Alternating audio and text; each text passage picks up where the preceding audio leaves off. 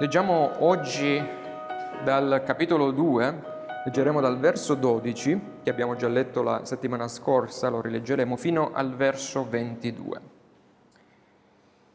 Dopo questo scese a Capernaum, egli con sua madre, con i suoi fratelli e i suoi discepoli, e rimasero là alcuni giorni. La Pasqua dei Giudei era vicina e Gesù salì a Gerusalemme trovò nel Tempio quelli che vendevano buoi, pecore, colombi e i cambiavalute seduti. Fatta una sferza di cordicelle, scacciò tutti fuori dal Tempio, pecore e buoi, sparpagliò il denaro dei cambiavalute, rovesciò le tavole e a quelli che, vedevano, che vendevano i colombi disse, portate via di qui queste cose, smettete di fare della casa del Padre mio una casa di mercato. E i suoi discepoli si ricordarono che sta scritto, lo zelo per la tua casa mi consuma. I giudei allora presero a dirgli, quale segno miracoloso ci mostri per fare queste cose? Gesù rispose loro, distruggete questo tempio e in tre giorni lo farò risorgere. Allora i giudei dissero, 46 anni è durata la costruzione di questo tempio e tu lo faresti risorgere in tre giorni? Ma egli parlava del tempio del suo corpo. Quando dunque fu risorto dai morti, i suoi discepoli si ricordarono che egli aveva detto questo e credettero alla scrittura e alla parola che Gesù aveva detta. Amen. Vogliamo pregare. Padre Celeste, ancora veniamo davanti a te per chiederti che il tuo Spirito, che ha ispirato le scritture dall'inizio alla fine, che ha vivificato Cristo dalla tomba dei morti, possa ancora in questo momento aprire il nostro intendimento, aprire la parola e l'intendimento di colui che parla, di colui che ascolta, affinché possiamo scendere nelle profondità della tua rivelazione e comprendendola possiamo portare gloria al tuo santo nome. In Cristo ti preghiamo. Amen. Prego, sedetevi. Se anziché essere italiani o statunitensi che soggiornate in Italia nel XXI secolo, voi foste stati ebrei all'epoca in cui il Signore Gesù iniziò il suo ministero messianico, circa il 28 d.C., il Tempio di Gerusalemme sarebbe stato il cuore, sarebbe stata l'anima della vostra religione, nonché il centro della vostra vita. Questo magnifico edificio che lo storico romano Tacito descrive come una montagna di marmo bianco decorato d'oro, assieme ai sacrifici offerti al suo interno e assieme alle sette festività solenni annuali, la Pasqua, gli azimi, eh, le primizie, Pentecoste e così via, eh, a cui ogni israelita doveva partecipare, questi scandivano letteralmente il ritmo dell'intera vita di un israelita. Il primo tempio di Gerusalemme venne terminato eh, da Salomone nel 960 a.C. e eh, fu invaso dalla gloria di Dio. Esso fu distrutto poi dai babilonesi nel 586 a.C., per poi essere ricostruito una seconda volta nel 515 a.C. ad opera del governatore Zorobabele, ma non fu mai più riabitato dalla gloria di Dio come lo fu il primo Tempio. Nel 19 a.C. Erode il Grande cominciò invece l'ampliamento, quindi allargare, ad allargare il cosiddetto secondo Tempio, completato, ampliamento completato nel 66 d.C. Esso, seppur sfarzoso in aspetto, questo secondo tempio, il tempio riconosciuto come il tempio di Erode, fu però un edificio emblema di una religione morta, perché il popolo dove, aveva ormai deviato dalle vie del suo Dio. Nel Tempio non risiedeva infatti più la gloria o la presenza di Dio. E questo lo dice anche Gesù in Matteo 23, 38. la quale secondo la profezia di Ezechiele 10 lo aveva abbandonato secoli prima per via della ostinata ribellione di Israele. Presenza di Dio che però sarebbe nuovamente ritornata, sempre secondo Ezechiele capitolo 43, ad abitare stabilmente in mezzo al suo popolo.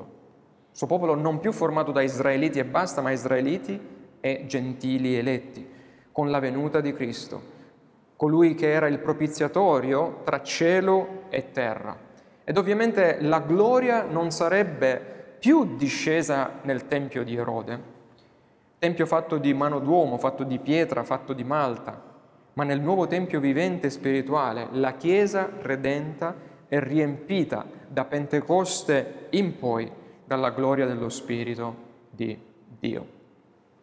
Inoltre al tempo di Gesù il Tempio di Gerusalemme mancava ormai da secoli quindi da quando fu distrutto la prima volta, dei suoi elementi sacri più essenziali per la purificazione del popolo, tramite appunto i sacrifici. E questi, udite, udite, dopo la prima distruzione avvenuta nel 587 a.C., il Tempio non ospitò più l'arca del patto, che andò perduta assieme al propiziatorio, assieme alle, uh, per l'espiazione, assieme l'Urim e il Tammim, che erano degli oggetti sacri per eh, consultare la volontà di Dio. Vennero perse le tavole della legge, il vaso della manna e la verga di Aronne che erano contenute nell'arca del patto.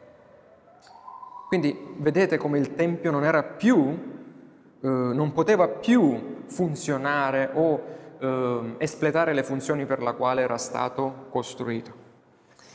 Vi ho condotto attraverso questa premessa storica e narrativa sul Tempio perché credo che sia importante per aiutarci a non guardare superficialmente ai versi odierni, pensando che il Signore sia venuto per operare una mera purificazione eh, esteriore e magari una riabilitazione del Tempio fatto di pietra e malta, sgomberandolo da bancarelle, venditori, ambulanti bensì dobbiamo capire che Cristo, il Dio intabernacolato, dice Giovanni nel capitolo 1, verso 14, il Dio incarnato nella sua creazione decaduta, è venuto per essere il Redentore e subito dopo aver performato il suo eh, segno, il suo miracolo in Cana che abbiamo visto la scorsa volta, mutando l'acqua nel vino, identificandosi come Messia, venuto per introdurci nella dispensazione, nella benedizione dell'era messianica, con questo secondo segno che vediamo oggi invece, anticipato in Gerusalemme, ci mostra un altro aspetto del suo ministero messianico, ossia che il Gesù di Nazareth è il Messia giunto per portare a termine il vecchio ordine religioso, rappresentato dall'acqua dei rituali di purificazione cerimoniale eh, vista in Canaan e anche eh, per far terminare eh, il Tempio di Erode nelle sue funzioni di rituali degli animali sacrificali, al fine di inaugurare un nuovo ordine spirituale in cui gli uomini avrebbero adorato, vedremo più avanti, in spirito e verità, come Gesù dice alla donna samaritana, rappresentato dal vino nuovo messo da Lui negli otri nuovi, ossia dallo Spirito di Cristo stesso che è versato nella vita dei salvati e dall'agnello che è sacrificato e poi risorto per essere egli stesso il nuovo ed ultimo Tempio. Come infatti leggiamo in Apocalisse 21, verso 22, nella città, dice Giovanni, non vedi alcun Tempio, perché il Signore, Dio Onnipotente e l'agnello sono il suo tempio. Vi chiedo, ci siete ancora o siete già eh, un po' appesantiti da queste nozioni? Bene, se, siete, se vi siete persi, vi stimolo anche voi che ascoltate da casa e immagino sia molto più complicato farlo da casa, a riascoltare magari la registrazione che sarà messa su internet, perché come ha detto Agostino, di Pona. Il Vangelo di Giovanni è abbastanza basso o semplice da capire, da non far annegare un bambino come Abigail, ma al tempo stesso è abbastanza profondo, cioè sostanzioso, da permettere a un elefante di nuotarci dentro. E io desidero che voi vi tuffiate, comprendiate e vi fate benedire dalle profondità che questo Vangelo ci apre davanti. Dunque, con l'aiuto dello Spirito del Signore che ci abita, oggi vogliamo esplorare insieme le verità che emergono da questo testo, ossia vedremo lo zelo di Cristo contro la corruzione del Tempio, nel Tempio, l'autorità di Cristo per la purificazione del Tempio e il corpo di Cristo quale realizzazione terrena del vero Tempio. Quindi lo zelo di Cristo contro la corruzione che c'era nel Tempio, il Tempio di Erode, l'autorità di Cristo mediante la quale lui ha operato quel gesto che ha fatto, è il corpo di Cristo quale realizzazione del vero Tempio sulla terra. Vedete, il brano inizia con Gesù e la sua famiglia e questo dovrebbe essere, secondo me, preso in esame attentamente dagli amici cattolici. Eh, lui si trovava a Cana e poi si sposta con la sua famiglia, dice chiaramente con i suoi fratellastri e sua madre, nel piccolo villaggio di Capernaum, che era la base del suo ministero, cioè lui si era trasferito da Nazareth a Capernaum. Nel verso 13 leggiamo che era il tempo della Pasqua, dice Giovanni, per cui il Signore sale a Gerusalemme secondo l'ordinamento della festa della Pasqua. E invece di trovare persone contrite del loro peccato, radunate nel Tempio per pronunciare preghiere silenziose, adorare devotamente il Padre Celeste, cosa fa? Cosa trova? trova un vero e proprio mercato di bestiame che porta alla manifestazione dello zelo di Cristo contro la corruzione presente nel Tempio. Vedete, un tempo i mercanti erano soliti vendere gli animali sacrificali ai fedeli provenienti da tutto l'impero romano e che si radunavano a Gerusalemme per le festività solenni. E loro, questi mercanti, si posizionavano nella valle eh, che, eh, chiamata la Valle dei Cedri alle pendici del Monte degli Ulivi, cioè fuori dal Tempio. In tal modo i fedeli che arrivavano a Gerusalemme non dovevano portarsi da centinaia di chilometri gli animali puri, che magari diventavano impuri durante il viaggio perché si rompevano una gamba o, o si mm, ammalavano, e quindi li compravano direttamente lì sul posto. Ma al tempo di Gesù le autorità religiose avevano autorizzato i mercanti a occupare con le loro stalle e le loro bancarelle la corte dei gentili, la parte più esterna del Tempio. Inoltre, seduti ai loro tavoli, come leggiamo, c'erano anche i cambiavalute che facevano profitti convertendo il denaro dei fedeli dalle loro diverse valute che si portavano dietro dalle diverse regioni dell'impero romano nella valuta corrente in Gerusalemme. Ma facevano anche un'altra cosa, scambiavano le loro monete in monete di Tiro, eh, le uniche ad essere accettate, pensate, dalle autorità religiose per il pagamento della tassa annuale che i maschi adulti eh, dovevano versare nel Tempio.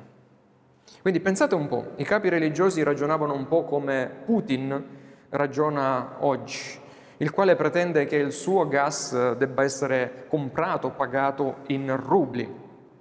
Allo stesso modo essi, i capi religiosi, avevano stabilito che la tassa al Tempio doveva essere versata soltanto nella moneta di Tiro, per il fatto che questa moneta era la più pura, aveva, era formata dal um, um, argento più puro. Quindi loro dicevano per noi l'interesse è prendere l'argento più puro possibile, quindi pagateci con quella moneta. Ora provate a immaginare la scena. Secondo la legge mosaica il Tempio avrebbe dovuto essere l'unico posto sull'intera faccia della terra dedicato alla riverente adorazione e all'incontro del popolo di Israele con il Dio vivente e vero. E invece pensate all'ironia. Piuttosto che trovare solennità, che trovare dignità attenzione, umiltà, pentimento, contrizione, lode sincera, preghiera, una fede operante per mezzo dell'amore, in quanto la Pasqua per il popolo ebraico era una celebrazione, il ricordo del grande esodo dall'Egitto, non era cosa da poco e della tremenda effusione della grazia di Dio su Israele, del risparmio dei loro primogeniti e dell'uccisione dei primogeniti del faraone e di, eh, dell'Egitto. Il Signore trovò invece un vero e proprio mercato, il belare delle pecore, lo svolazzare e il tubare dei piccioni, il forte vociare di persone che forse litigavano, magari litigavano sul prezzo di un animale sacrificale così come il tintinnio del denaro che veniva scambiato dai cambiavalute. Il Signore, essendo consumato, ci dice Giovanni, da una santa e non peccaminosa ira, nel vedere tutt'altro che una santa e riverente adorazione, fatta una sferza di cordicelle, scacciò energicamente mercanti con i loro animali fuori dai confini del Tempio, versò le casse de- del denaro sul pavimento e rovesciò i pesanti tavoli cambia, dei cambiavalute, intimando loro di andarsene, avendo essi fatto della casa del Padre suo, dice una casa di mercato. Grazie all'avidità di guadagno dei capi religiosi, il cortile esterno del Tempio non poteva più adempiere al suo vero scopo, parte del quale era di servire come casa di preghiera per i gentili, cioè avvicinare i gentili a Dio, al Dio di Giacobbe. C'è infatti una verità che non dobbiamo mai dimenticare e che vale anche per noi oggi, che il modo in cui noi adoriamo rivela quel che noi abbiamo compreso del Dio che adoriamo.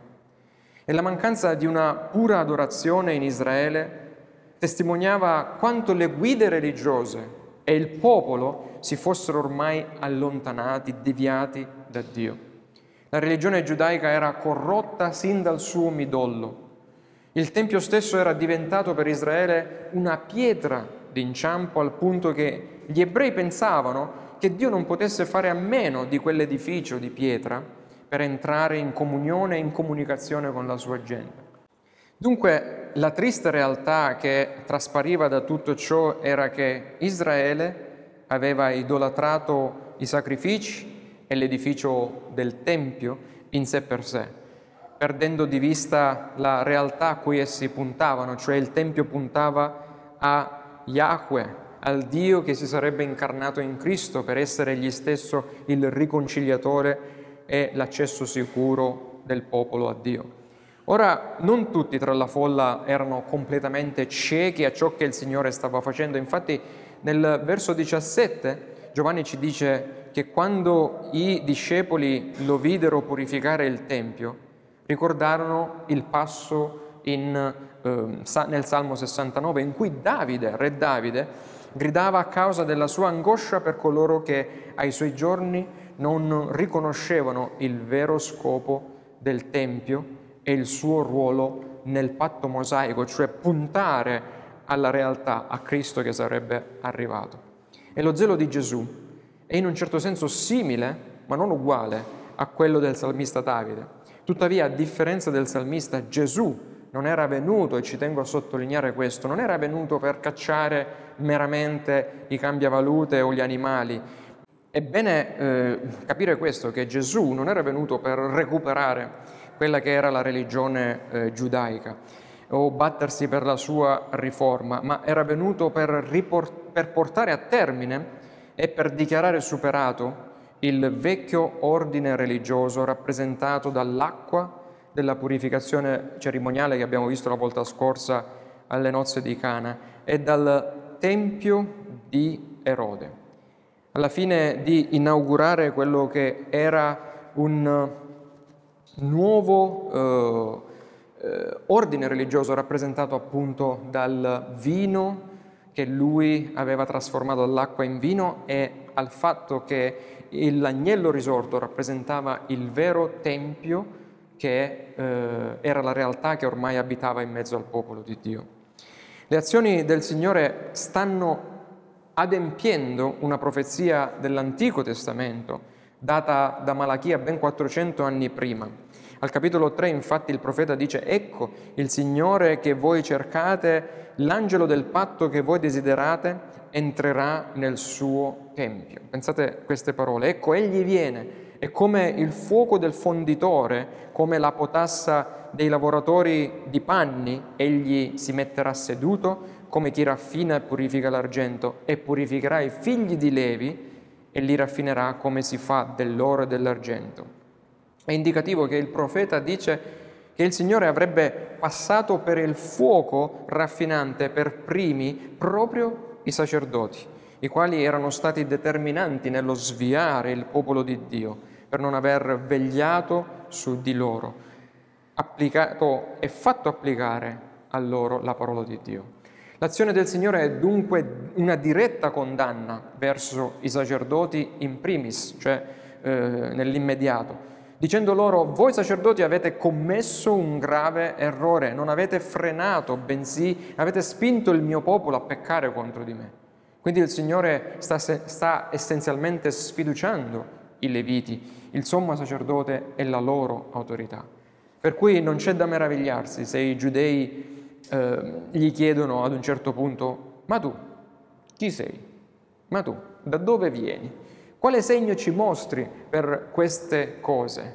Che, che in parole povere vuol dire, ehi tu, con quale autorità osi fare e dire tutto questo qui nel Tempio? Non dimentichiamo che agli occhi degli astanti Gesù era un rabbino venuto da Nazareth, ed essi, i giudei, credevano che niente di buono potesse mai venire da quel villaggio. Per di più, questo ex falegname era alle prime armi, secondo loro, un tizio che pochi giorni prima aveva cominciato col reclutare un gruppo di pescatori al suo seguito. Di lui si diceva che fosse una persona nata da una religio- relazione illegittima, perché Maria era, stata, era rimasta incinta prima di sposarsi. Per di più questa testa calda che aveva creato scompiglio nel Tempio non aveva nessuna formazione teologica formale. Eppure, come osava questo tizio di entrare nel Tempio e cacciare fuori tutti, cacciare le persone che il sommo sacerdote aveva autorizzato di condurre questo tipo di affari? Gesù aveva già in parte risposto alla loro domanda, dicendo avete fatto voi della casa del Padre mio una casa di mercato. E a differenza di Mosè, il quale era un servo nella casa di Dio, il Signore si presenta invece come figlio nella casa del Padre suo. E il figlio, sappiamo, ha diritto pieno sopra gli averi del Padre. Quando sul finire della sua vita Davide desiderò di costruire una casa, cioè il Tempio al Signore, Dio gli parlò per bocca del profeta Nathan. Il Signore ti annuncia questo, vuoi tu costruire una casa per Dio? Invece sarà Dio, sarò io, Yahweh, che ti fonderò, che ti costruirò una casa. Quando i tuoi giorni saranno compiuti e tu riposerai con i tuoi padri, io innalzerò al trono dopo di te la tua discendenza, il figlio Guardate bene, il figlio che sarà uscito da te e stabilirò saldamente il suo regno. Egli costruirà una casa al mio nome e io renderò stabile per sempre il trono del suo regno. La tua casa e il tuo regno saranno saldi per sempre davanti a te e il tuo trono sarà reso stabile per sempre. E questo è scritto in 2 Samuele 7. Chiaramente qui la profezia non sta puntando al diretto figlio, a Salomone, che eh, mm, regnò ovviamente eh, subito dopo Davide, secondo la carne, ma non fu irreprensibile e ovviamente il suo regno non fu eterno, ma sta puntando invece a Cristo, eh, il cui regno invece è eterno e la cui eh, obbedienza attiva passiva, a passiva è perfetta.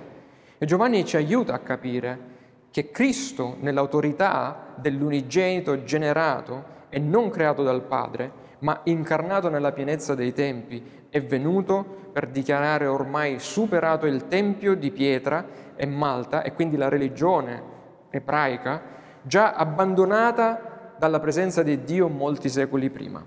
Non solo, e qui entriamo nel nostro ultimo punto, ma Cristo è anche venuto per presentarsi egli stesso nel suo corpo quale il vero Tempio di Dio in terra, di cui il giardino di Eden, poi il tabernacolo, poi il Tempio di Salomone erano nient'altro che un tipo e una pallida raffigurazione terrena anticipante e che puntavano direttamente al Cristo incarnato in cui ora abita, scrive Paolo, corporalmente tutta la presenza della Deità. Ecco perché alla domanda dacci un segno della tua autorità Gesù risponde distruggete pure questo Tempio, questo mio corpo dove ora abita la pienezza di Dio, cioè quella gloria di Dio che Ezechiele vide ritornare a Gerusalemme ed entrare non più in un, di pie- un tempio di pietra fatto da mano d'uomo, ma in un tempio perfetto, scrive Gerusalemme al capitolo, eh, Ezechiele al capitolo 40. Perfetto nel senso non fatto da mano d'uomo, ma da Dio, concepito per opera dello Spirito Santo e nel quale corpo d'uomo senza difetto e senza peccato Dio si è compiaciuto, si è incarnato, si è intabernacolato. Sì, il Dio creatore si è incarnato nella sua creazione caduta per diventare il suo Redentore eterno. Distruggete pure questo Tempio, dice Gesù, e in tre giorni lo farò risorgere. E a tal udire i giudei, pensando parlasse dell'edificio, meravigliati dissero, da quando Erode il Grande ha commissionato l'ampliamento sono passati già 46 anni e ancora i lavori di costruzione andranno avanti chissà per quanto e tu lo faresti risorgere in tre giorni. Ovviamente loro non avevano compreso di cosa il Signore stesse parlando e i suoi discepoli lo compresero solo dopo la risurrezione del terzo giorno, scrive Giovanni. Vedete, il Tempio era il luogo in cui Dio abitò simbolicamente per un tempo. Gesù invece è la persona in cui Dio dimora nella carne per sempre. Questa è la grande realtà che sciocca il mio cuore il, il mio intendimento, il Dio che per sempre rimarrà nella carne in Cristo. Egli è lo splendore della gloria di Dio e l'impronta esatta della sua essenza, dice lo scrittore agli ebrei.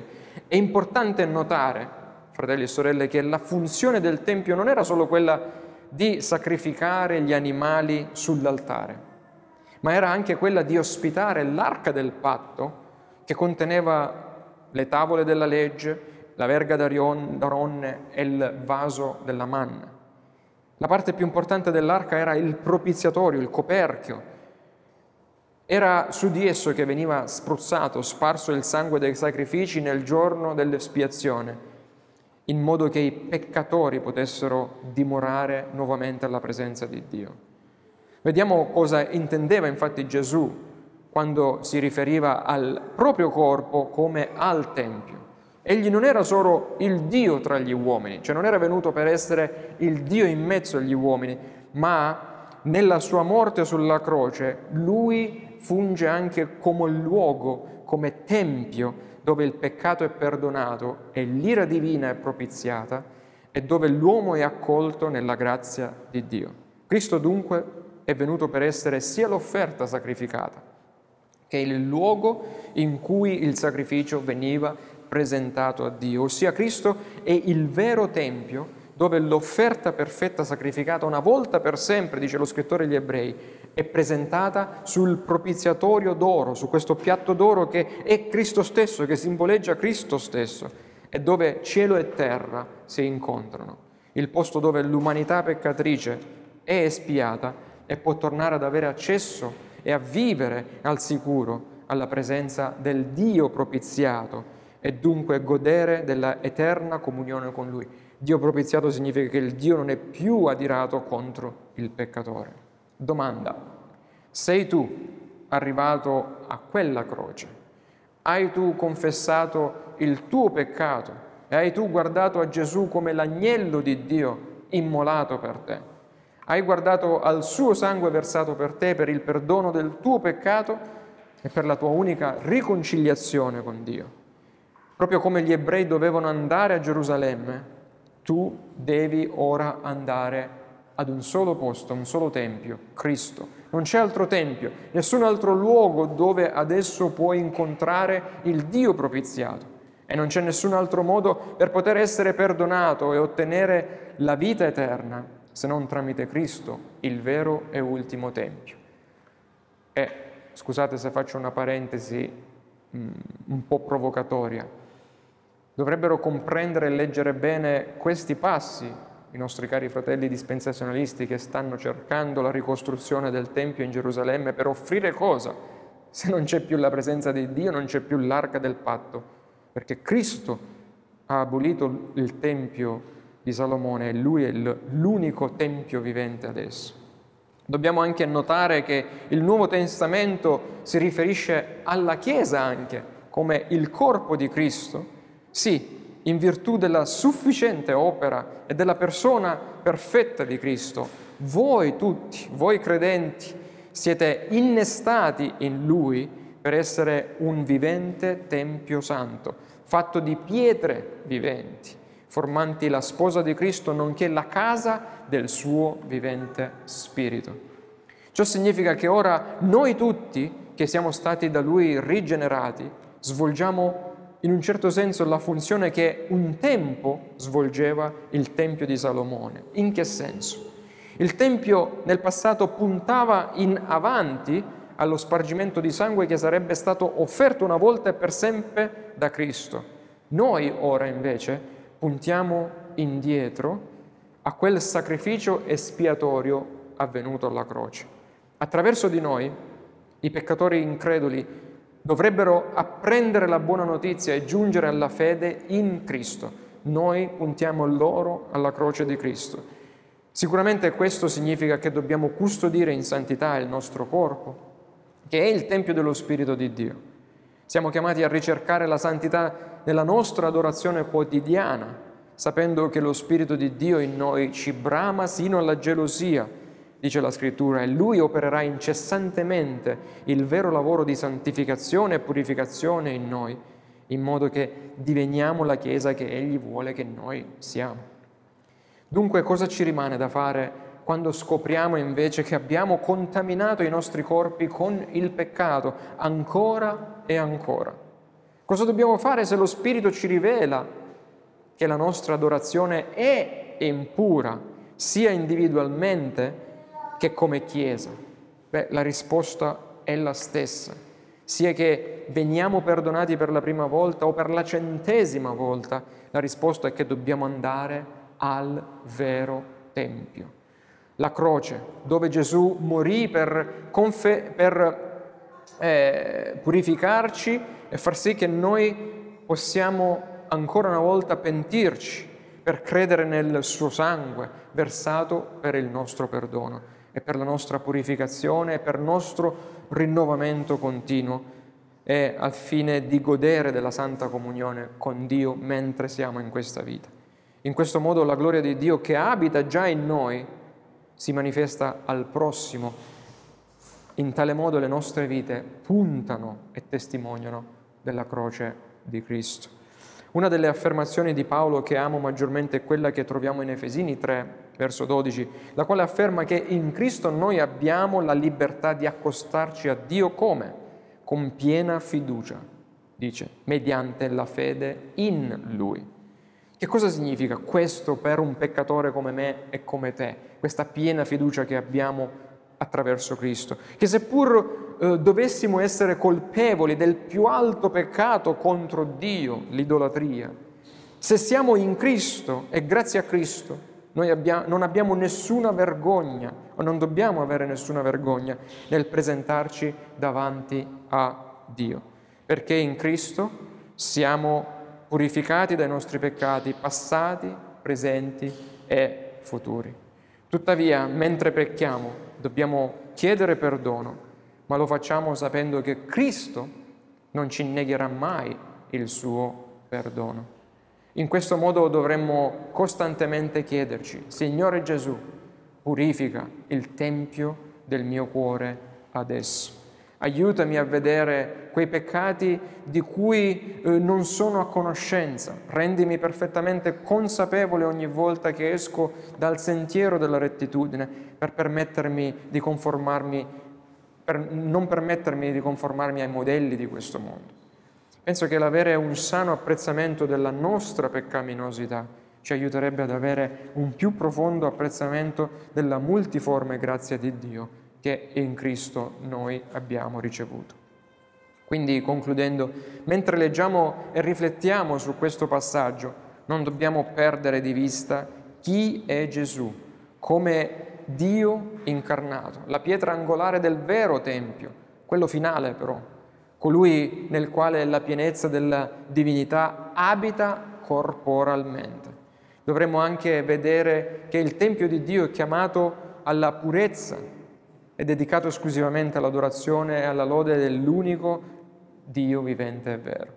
La nostra preghiera dovrebbe dunque essere che la Chiesa in generale e in particolare anche la nostra Chiesa, che le nostre stesse vite eh, siano um, rivolte con il loro sguardo al Signore costantemente. E dovremmo pregare affinché individualmente possiamo essere devoti a Cristo soltanto e confessando a Lui i nostri tanti peccati le nostre vite possono essere veramente notate e descritte da coloro che ci guardano come sacrifici viventi, vite sante e devote al servizio di Cristo. Vogliamo pregare. Padre, ti rendiamo grazie per il Signore Gesù, perché Egli è la pietra angolare dell'ultimo Tempio vivente.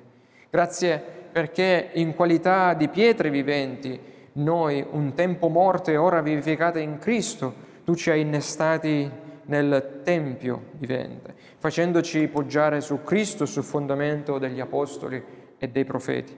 Ti preghiamo, Padre, che mentre lavori queste nostre pietre per farle adattare al tuo Tempio Santo, tu possa conformarci sempre di più all'immagine del tuo figliolo attraverso l'effusione del tuo Santo Spirito. Che mai e poi mai ci possa sfiorare il pensiero che in qualche modo possiamo essere degni di noi stessi, né tantomeno di essere in grado di ripulirci da noi stessi, dai nostri peccati, ma piuttosto, Padre, che possiamo sempre di più innamorarci della Tua grazia della Tua misericordia, mentre contempliamo come l'ira Tua per il nostro peccato è stata propiziata una volta e per sempre su Cristo. Ti rendiamo grazie per tutte queste cose e ti preghiamo nel glorioso nome del nostro amato Signore. Amen.